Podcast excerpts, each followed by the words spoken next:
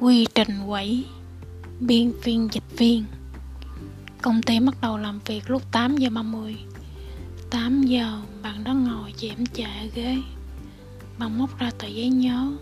Bạn dành 30 phút ghi xuống đúng năm việc quan trọng cần làm trong hôm nay. 8 giờ 30 bạn đã bắt đầu.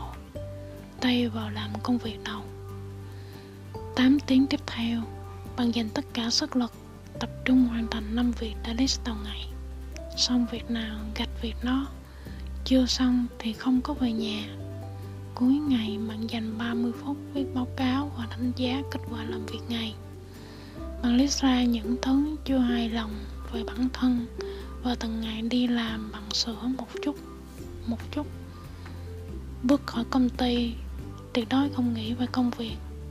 Nhìn buổi tối cho gia đình, người thôn và những sở thích cá nhân quẩy đánh mệt nhưng hãy nhớ về nhà trước 10 giờ để ngủ.